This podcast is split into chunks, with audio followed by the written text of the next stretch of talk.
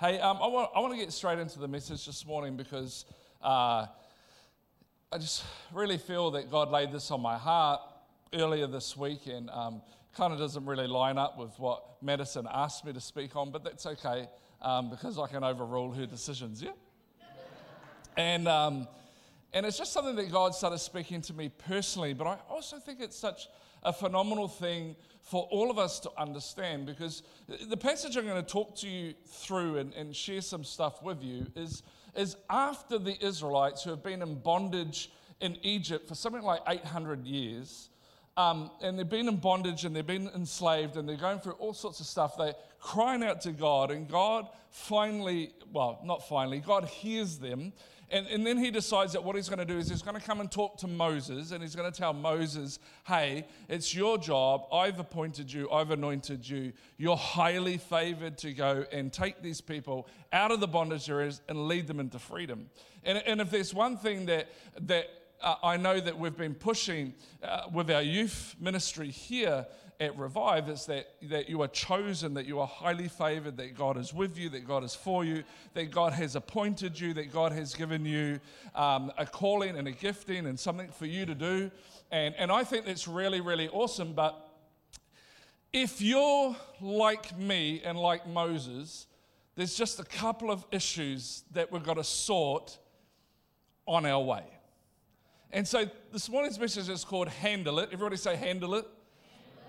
And so God comes to Moses, says, Hey, heard the cry of the people. I'm going to rescue them. I'm sending you to deliver them. And Moses says in Exodus 4, verse 1 Moses answered and said, What if they do not believe me or listen to me and say the Lord did not appear to you. I believe the first thing that we have to deal with if we're going to handle this favor, if we're going to handle this call that God has given us, is what if?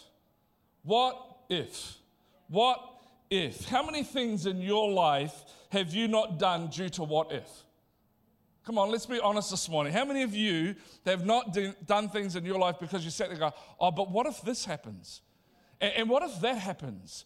How many of you have had sleepless nights because what if kept you awake? Come on, talk to me today. How many of you have woken up in the morning with an anxious heart because what if was your alarm clock? What if? I, I, think if we're going to step into all that God has for us and we're going to handle what He has given us, we've got to deal with the what if questions because what if is really us thinking about what could happen even though nothing has happened. The second problem that, that Moses has is in the very next word what if they? What if they? What if they, I, I want to reach my friends, but what if they reject me? What if they ridicule me? What if they make fun of me? What if they won't listen to me? What if they won't follow me? What if they won't do this? What if they won't hear what I've got to say? What if they, what if they reject me? What if they laugh at me? Moses, straight away in these first three words really hits the heart of all of us when God cries out to us says, Hey, I want you to go and do something. I want you to go and transform a community, which is our responsibility to see our world come to Christ. It's every single one of us. God has called us to go out and make disciples of all people. And the first two questions is always, if you're like me, is, well, what if this happens and what if that happens and what if they laugh at me? What if they reject me? And the thing that I love is that Moses here is, is playing out the possibilities of the effects of his obedience. He's playing out the possibilities of what could happen if he obeys God. The reality is, Moses actually hasn't done anything yet. Come on. So often we talk ourselves out of something that God has called us to do because we're thinking about the possibilities of what could happen and we haven't even done anything yet. We haven't done anything for there to be a rejection. We haven't done anything for there to be all these effects that we're worried about that could be. Moses is, in my opinion, right here in this moment, he's having a triggered moment. Moses is triggering emotionally because Moses is afraid of the same rejection that he experienced 40 years earlier. Remember when Moses, 40 years earlier, killed the Egyptian soldier trying to help his people in their defense? And that went really badly for him. And because he did the right thing the wrong way, he ended up on the run. And so Moses is like, Whoa, hold on a sec. I've tried this before and it didn't work. They rejected me once before. They're going to reject me again. I reached out to my friends at school once before and they rejected me then, surely they'll reject me again. I've reached out to my neighbor once before. I've reached out to family once. I, have done this before. I've been here before. I tried to step out for you before, and I got burnt out, and I got used, and I got abused, and, and I had, I, have I've been here before. And, and what if all of this happens again? What if I have a repeat of what I already have experienced? When you've tried to do the right thing and you put your heart into it, but you end up doing it the wrong way, I don't know about you, but when that happens to me, I don't want to try again. Yeah? We don't want to try again. When we, when we try something and it doesn't work, something happens on the inside of us. It's just like, as like a protection mechanism in us, it says, just don't even try to do that again. You know, at Christmas time, Seth got a skateboard. And I used to skate when I was younger. And it's meant to be like riding a bike, right? Yeah? So I, I was in the kitchen, probably not the right place to trial the skateboard, but I hopped on the skateboard thinking, I, I did this right up till I was like 14 years of age. It's a piece of cake, right? Um, the problem is, is I had even forgotten how to start the skateboard. And instead of me going forward, the skateboard went flying backwards and nearly smashed something in the kitchen. And, and everything in me said, Don't do that again. Don't do that again. But I did. And I was successful the second time round, even in the face of the mocking and the ridicule of my teenage son. You see, Moses here is asking something hypothetical. He's asking something like, What if this happens? What if that happens? What if they do this? It's hypothetical. He doesn't know if that's what's going to happen. He's hypothetical at it, but the thing is, is it's based on a historical experience. And so often with us, when God calls us to do something, we have ideas of what could happen based on our historical experience. But remember, Moses did the right thing the wrong way, and now he's projecting his past onto his potential, and it's becoming his limited factor. I want to encourage you this morning if you keep on projecting your past mistakes onto your future potential, it will limit you and stop you from doing anything. Who you were is not who you are. And here's the reality your failures are failure moments, not failure life. Come on. We all make mistakes, but we have moments of mistakes, not, not generally a life of mistakes. And we can't allow our past to be protected, projected onto our potential because it becomes a limiting factor in our lives. And I, I love God because God just doesn't actually say to Moses, hey, look, they're not going to reject you, and that's not going to happen. Have you ever noticed that with God? He doesn't really answer your question, he just gives you another question. And he says to Moses in verse 2, he says, The Lord said to him, What is in your hand? Moses goes, A staff, he replied. You know, he's not answering Moses' fears, he's saying to him, What's in your hand? He says it's a staff. Now, the staff is a tool that shepherds use for shepherding sheep. And Moses at the time, was looking after his father in law's sheep and tending them. But for Moses, the staff represents a whole heap more than just his job as a shepherd. The staff represents Moses' mistakes. Because if Moses had never killed the Egyptian soldier and ended up a fugitive on the run, when he was adopted as a baby into the royal family, if he hadn't done that, he would not be standing there with a staff in his hand. He'd still be in the royal palace. And so when God says to him, What's in your hand? it causes Moses to have to come face to face with the mistakes that he made that has landed him in the position that he's in now. You see, the thing I love about God is he makes us deal with our stuff so that our past can't project onto our potential because he wants us to deal with our stuff so that it's signed, sealed, and delivered. It's sorted so that it doesn't project onto our potential, so it doesn't become a limiting factor of what we need to do for what he's called us to do. You see, God doesn't make us face our mistakes because He's mean. He makes us face our mistakes because He wants to bring healing, deliverance, back and make you whole again. And when God speaks to you about potential, He'll cause you to confront your past. Because I can tell you now, I have made, and I know this will be a, a shock to you guys, but in the 14 years that I've been pastoring this church, I have made plenty of mistakes. I know that's, I know for all of you that's just like shocking because the perfection that you see before you.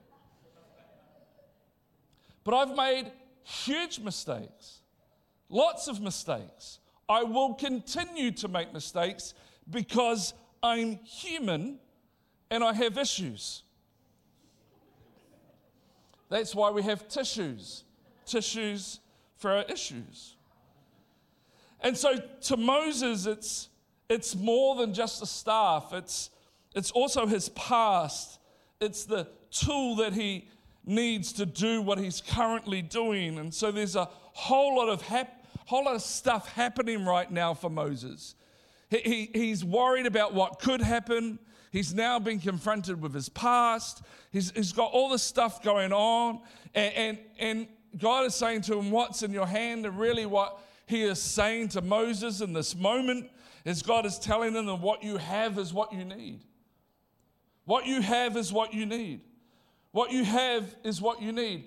In fact, what you need, you already have. Everything that you need is actually already within the reach because Moses is like, What if this happens? What if they do that? And he's trying to say to mate, everything you need is right there with you. Everything you need for this is in your hand. Everything you need for what I've called you to do, you have. It's within reach. And if there's something I want you to do today, is I want you to leave the list of what you don't have behind you today. Because what's in your hand? What's in your hand? You know, um, a wee while ago, probably about two years ago, um, I was going through some some stuff. And so I thought, I'll ring up one of my pastor friends and, and I'll get some advice from him. Because I'm sure he's been there and he's done this. So I'll ring him up and I'll ask him for some advice. And, and I remember him saying to me, Hey, um, you know, I told him the whole situation, you know, poured out my heart, you know, and uh, ready for the, it's okay, it's, it's okay, Carrie. Um, I was ready for that, you know, the pat on the back. And he turns around and he says to me, um, you know that book I brought you a year ago? Did you read that book? And I'm like, No, I haven't got round to it. You need to understand the situation I'm going through right now is this. Can you give me some advice? He goes, Yeah, did you read the book that I gave you? And I said, Well, no, I haven't had time. And he goes, How about this? How about you read the book first and then you ring me? He said, Because I could see that you were going to come to this place in your journey. And that's why I brought you the book 12 months ago, so that you would read it 12 months ago, so that when you face this, you would actually have the wisdom and the tools that you needed to deal with this without having to ring me. Have you read the book? Call me back when you read the book. And and he said to me this He says, The wisdom you need is probably in a book on your shelf you haven't read yet. And sometimes I felt like God was saying to me, You actually already have what you needed, you just didn't read it. You just didn't pick it up. And sometimes when we pray and ask God to give us some information that we need about our lives to make a decision, uh, and, and we're asking God, God, how do we handle it? Sometimes I feel like God feels like turning around going, Have you read the book? the one that starts at Genesis and ends in Revelation. Have you read what? Because everything you need, I've already placed within your reach. Have you read the book? It's in your hand. What you need is in your hand. How are you handling it? It's in your hand. The Word of God has never been so accessible for us. You can get it everywhere. You can get it on your iPad, on your computer, on your phone. It's like everywhere that you could ever be. It, it, you can even get it now where it sends you alarms to remind you to read it. And there's amazing plans. There's plans for everything. There's plans for fear, there's plans for grace, there's plans for loneliness, there's plans for this, there's plans for that. There's plans for how to lead your dog to Christ in 32 days when you take him for a walk. There's plans for everything. And so we have the Word of God available to us. And here's the thing. And what he's saying to Moses is what you need is in your hand. You just got to grab it. You just got to grab it. The joy you need is in the book that he gave you. You just got to grab it. The, the security you need is in the book that he gave you. You just got to grab it. The, the, the healing that you need is in the book that He gave you. You just got to grab it. It's within the reach of your hand, it's there. He's placed it, He's given you. Have you read the book? Because God hasn't abandoned you and God hasn't left you. He gave you everything you need. You just got to read the book. And he's saying, I've already given you what you need for all of your questions. What if? What if they? It's in your hand. But what about, no, it's in your hand. But what about, no, it's in your hand. Well, what? It's read the book. See, he's saying everything you need, Moses, is within your reach.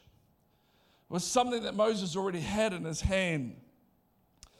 And for him to move forward and accomplish what God had set out for him, he had what he needed in his hand. And I don't know about you, but I so need to hear that. Because if I'm honest with you, I can get so caught up in what I don't have. Well, I don't have this, and I don't have that. I can get caught up in that around the church. Oh, we don't have this. If we had that, that that church has, then we'd be. I get so caught up in what I don't have. So caught up in what I don't have. And I feel like what God is teaching me, and I hope that you hear this this morning, is that it's less and less about what you do have, and it's more and more about how you handle it. It's not what do I have, it's how do I handle it? What do I do with what I have? You see, there's a documentary series that ESPN did a wee while ago for 30 for 30. I'd encourage you, you can look it up on YouTube and stuff like that. And there's this, there's this one episode called Broke and it's, it's this documentary about these athletes in America that during their careers made millions and millions and millions of dollars, like millions. But by the time their career finished, they were so broke, they were declaring bankruptcy. You see, we have to realize, because we know this, it's not what you have, it's how you handle what you have because they had millions and didn't handle it properly and ended up broke. In fact, there's a documentary a while ago about New Zealand lotto winners, and they found that 90% of cases of those who win lotto 10 years later ended up in a worse financial position than before they won. Why? Because they don't know how to handle it. It's not what you have, it's how you handle it. It's how you handle what you have. It's not the offense that happened to you, it's how you handle it. God wants to know is how are you handling it? It's not the woman or the man that you married, it's how you handle the man or the woman that you married that determines whether you get the marriage that you want. It's not her fault, it's not his fault. Well, if I just had a different husband or a different wife. You know, Gordon Ramsay says this it's not about the quality of the ingredients, it's how you handle the ingredients that gives you something delicious. Come on. It's not the ingredients that you have, it's how you handle the ingredients. Now, by all means, cook with the best ingredients you can find.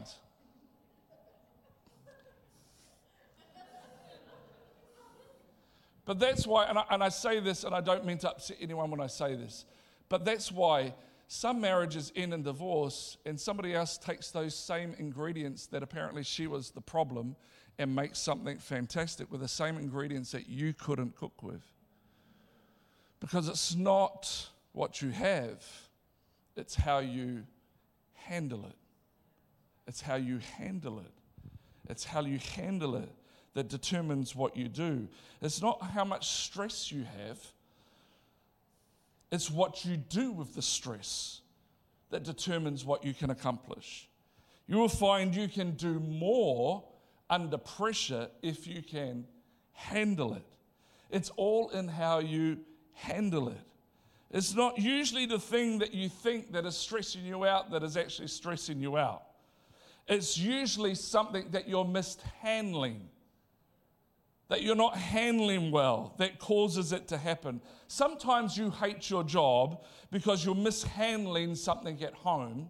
And sometimes you hate your home because you're mishandling something at work. And so you come home, and I know from experience, and you are mishandling something at work. And when you get home, you take it out on home because you can't take it out on work. And because you're mishandling something over here, it's now manifesting itself over there. It's actually the problem is you're mishandling something. It's how you handle it. And we have to learn how to handle it, whether it be weights in the weight room or whether it be life. And what most of us do a lot of the time, and there's nothing wrong with this, is that we'll do this. We'll, we'll ask God to take some of the weight off, some of the pressure off, some of the weight off our lives. We'll ask Him to do that. Well, here's something that hopefully will help you this morning. Here's the thing faith doesn't take the weight off your life, faith shows you how to handle it. How to handle it. Maybe you've never heard this before, but God doesn't respond to your needs, He responds to your faith. How many of you right now are in a situation in life where you're like, kind of like, God, man, could you, could you show me how to handle it? I won't ask you to put up your hand because I don't want to embarrass you, but I would suggest that there's a whole lot of people in this room that are like, how do I handle it? How do I, how do I handle reaching my friends? How do I handle my marriage? How do I handle my kids? How do I handle my finance? How do I handle this situation? And so often we cry out to God and we say to Him, You know, God, I, I need your help here. And that's what the Israelites did. And we, we pick up in Exodus chapter 3, and it says, The Lord said, I have indeed heard the misery of my people in Egypt. I've heard them crying out because of their slave drivers, and I'm concerned about their suffering. Listen to this, I love this part. So I have come down to rescue them from the hand of the Egyptians and to bring them up out of that land into a good and spacious land, a land flowing with milk and honey, the home of the Canaanites, the Hittites, the Amorites, the Perizzites, Hivites, and Jebusites. And now the cry of Israel has reached me, and I've seen the way the Egyptians are oppressing them. So now go. He's talking to Moses here. I am sending you to Pharaoh to bring my people, the Israelites, out of Egypt. He's really saying to Moses here, I can see what they're going through. I, I can see what it's like for them. And I've seen this and I've decided, you know what? I'm going to come down. I'm going to come down and I'm going to come down and rescue him. And the way that God comes down to rescue them is by sending Moses in his place, the highly favored one. And the issue for us, though, when we ask God to come and handle something, is that sometimes God has a way of handling it that's different to what we expect. And so you'll be asking God to send everyone away so that they can go and get some food because you're not sure how you're going to feed 5,000 men plus women and children.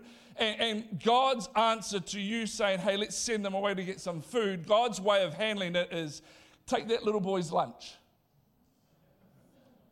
Come on. That's how he handles it. You're in front of the big walls of Jericho and you're like, God, we need some wrecking balls here. We need some major demolishing equipment to break down these walls. And, and, and what he gives you to handle it is not a wrecking ball. He says, here's a trumpet. Come on. Because God has his own way of handling things. You're praying that God would send the Messiah to save the world. And you're thinking what's going to happen? It's like Thor is going to come through the ceiling. You know, like on, okay, you're not with me. Um, Thor is going to come rocking through the door. But God shows up instead to a virgin and says, Hey, 16 year old girl, by the way, the Spirit of God is going to come and impregnate you. And, and then your husband, who's meant to be, he's going to be like, Man, I'm thinking about divorcing you because how did this happen? I didn't sleep with anyone. I'm a virgin, I promise. And everyone's like, Yeah, right. And he says to her, He's going to be born and he's going to be the savior of the world and he's going to defeat life and death. And he's going to be, and it's like, no, that's not how it works. It doesn't come in the form of a major, it comes in a, you know, four. Because God has a strange way of handling it in your situation right now. God says He's going to come and defeat sin and death and hell. And God's way of defeating death is by using the cross, the ultimate symbol of death. God has an interesting way of handling things. And in your situation right now, and God is handling it, God is probably handling your situation. The problem is, is we just don't recognize that sometimes how he handles it is in the form of a manger, or in the form of a trumpet, or in the form of a little boy's lunch. We don't recognize it. God doesn't defeat death with a tank or a sword, He defeats it with the cross, the symbol of death. Because God has a strange way of handling it. As the band comes, we don't recognize sometimes that God is handling it because we've never seen it handled this way before. And God has a different way of handling it. And like I said last week, we have to surrender to Him. Trust is not enough because trust can be withdrawn when we feel like God isn't handling it. Are you with me today? Come on. Let's be honest. I've done this plenty of times in my life where I have withdrawn trust from God because, God, you're not handling it. And He's like, What's in your hand? No, no, you don't understand. I don't care what's in my hand. If I thought what was in my hand could handle it, I wouldn't be talking to you. And so I withdraw my trust from him because he's not handling it the way that I want him to handle it. And so what surrender does is it goes, you know what? I'm pretty sure this little boy's lunch isn't handling it, but I surrender. I'm pretty sure this trumpet ain't going to break down those walls, but I surrender. I'm pretty sure the way to defeat death is not by going through death, but I surrender. I surrender. It's, it's not what you have, it's how you handle what you have, which determines the outcome of your life.